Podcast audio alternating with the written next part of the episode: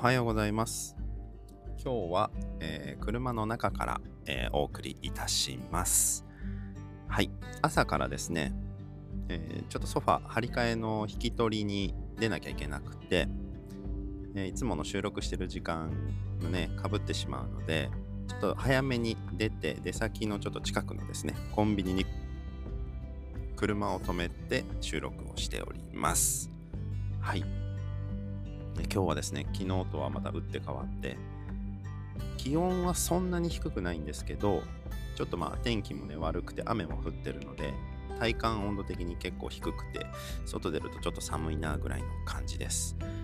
ここ最近気温差がね、上がったり下がったり上がったり下がったりすごいので、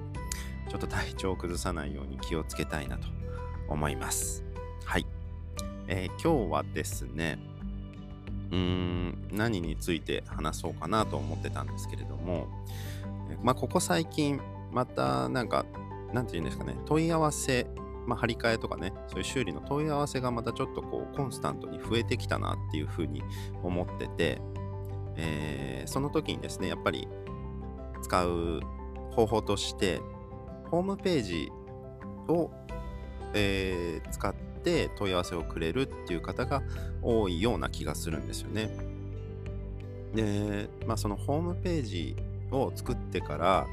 そういうふうに、え問い合わせを来る件数がねやっぱり増えたなと思うところがあるので、まあ、そういうホームページの重要性というか、うんえーあった方がいろいろ便利ですよっていうようなねお話をしたいなと思います。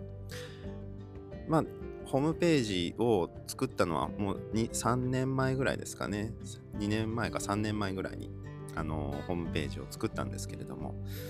えーまあ、これもちょっと、うん、本当に必要だと思って、ホームページを作るために動いたっていうわけではなく、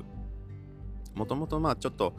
うん、そういう広告というか宣伝のために、えーていうんですか、パンフレットみたいな自社をこう PR する、えー媒体を作ろうっていうので、まあその時ちょっとね、そういう使えるような補助金も出てたので、その補助金も使って、まあそういう冊子を作って、まあどこかこういろんなところに置いて、まあこう手に取って見てもらえるように、えーしようっていうふうに思って、うーん、そういうのを作るためにですね、まあ補助金の申請とかですね、して、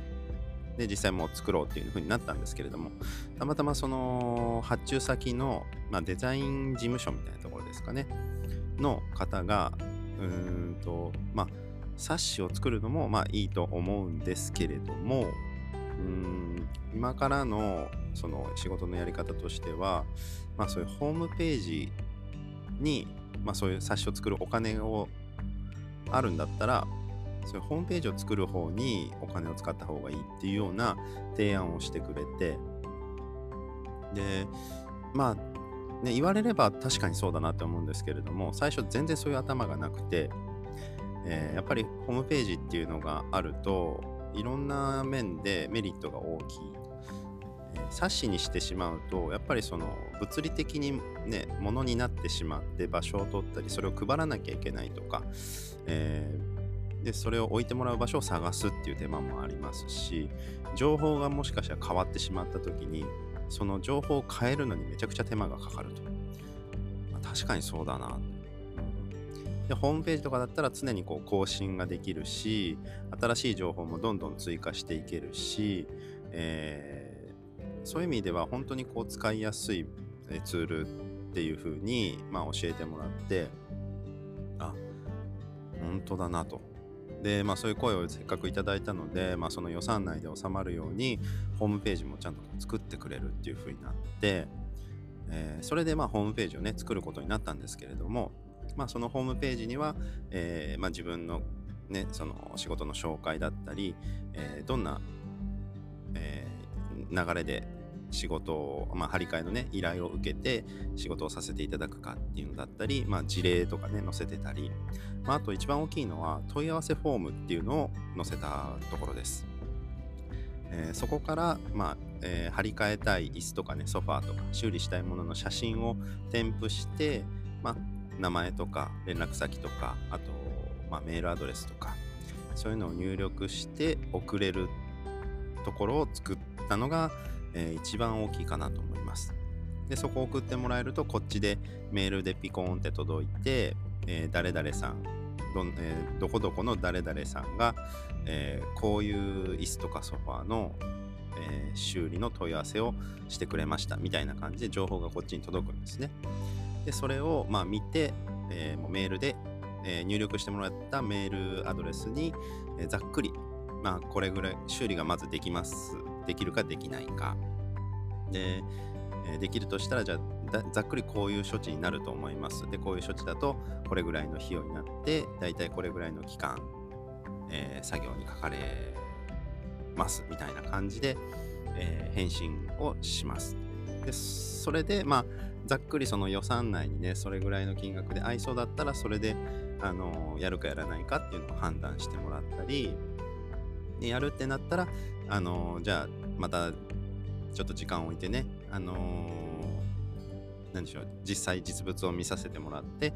最終的な、えー、お話とお見積もりをさせてもらいますっていうような流れになるんですけれども、これがすごくですね、その、便利で、事前にこう、ざっくりのこの情報と、費用感をお互い確認ができるので、まあ、そこで本当に予算に合わなければあちょっとやめておきますっていうことにもなるしえー、僕もその情報がわかるので見に行く前になんとなくこのやり方とか費用感とかも、えー、把握した状態で見に行けたりお話ができるのでなんかそうするとこう何て言うんでしょう。うーんロスが減るというかこう見に行ってこう見てお話をするというのはもちろん大事なんですけれども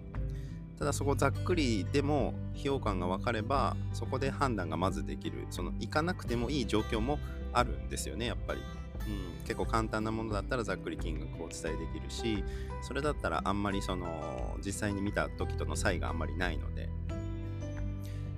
そういうちょっとメリットがすごくあってお客さんも多分問い合わせしやすいっていう部分もねあるなと思いますし僕自身もそれで結構、えー時間を割くこう節約できてる部分もやっぱりあったりするのでそういう意味では本当ホームページを作ってよかったなと思う部分です。あとはやっぱりその探してる人ってね結構多くて検索するとやっぱねあんまりそのやってる人も少ないっていうのもあるしちゃんとそのホームページを作ってっていう人も多分あんまりいないんじゃないかなっていうのもあるんですけれども結構そのヒットするというかえー、例えば椅子の修理椅子張り替えとかで調べると結構上の方に出てきてそれでまあそのホームページをね見てもらってあのー、あこんなことやってるんだこんなところがあるんだで事例も載ってるんであこんなことできるんだあなるほどなるほどみたいな。で問い合わせフォームもあったらあじゃあちょっとここから問い合わせしてみようかなと。まあもちろんねそこから電話をしてくれてあのあ実は今ご覧になってもらってるホームページにこういう問い合わせフォームがあってっていう話をしてそっちに誘導して話をこうよりね進めることができたり、えー、情報を得ることができたりするのでそういう意味では本当にこう使いやすいツールだなっていうふうに思ってます。結構ねホームページ自体もすごく綺麗にあのおしゃれに作ってくれてしかもロゴとかねそういうのも作ってくれたんですよね。なのでトータルですごくまとまりのあるデザインで見やすい構成にしてくれたのでそこもすごく良くてすごいいいホームページかっこいいホームページだねって言ってくれることも多くてやっぱそのなんか作りを見てこうある程度ちょっと信頼というか信用を作ってくれてる部分もあのあるなっていうふうに実感するのでやっぱ作るのも、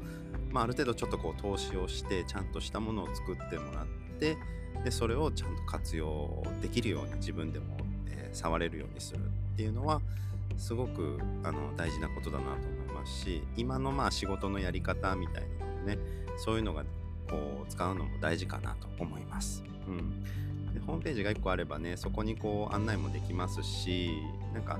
あんまりこう長々と喋らなくてもあここを見てもらってればみたいな感じでねあの一番伝わりやすいところではあるかなと思うので、うん、そういう意味でもこう実体験としてねホームページというかまあ、今で言うとそのホームページっていうのもちょっともしかしたら古いのかもしれないんですけれどもインスタのねそういうホーム画面でこういろいろこうカスタムして自分で、え、ろいろやるとか、まあ、LINE 公式 LINE を使ったりとかいろいろね方法はあると思いますし僕もその辺まだまだ勉強中なんですけれども、まあ、いかにねその問い合わせしやすくとかこうつながりやすくするのかっていうのはね考えるのって大事だなと思います。はい、そんな感じですね。ちょっとまあ、りえー、最近のね、問い合わせの件数がちょっと増えてきた背景にはね、やっぱりそのホームページを作ったっていうのが一個あるなと思っていて、まあ、そのホームページって、えー、便利ですよっていうようなね、お話をさせていただきました。はい。まあ、こんな感じで、まあ、フリーランスならではのお話とか、えー、仕事以外の活動のお話、趣味の話、えー、一児の娘を持つ父親としての話などいろいろしておりますので、また興味がありましたら聞いていただければなと思います。えー、今日はこの辺りで終わりたいと思います。えー、今日も一日のんびりいきましょう。ではまた。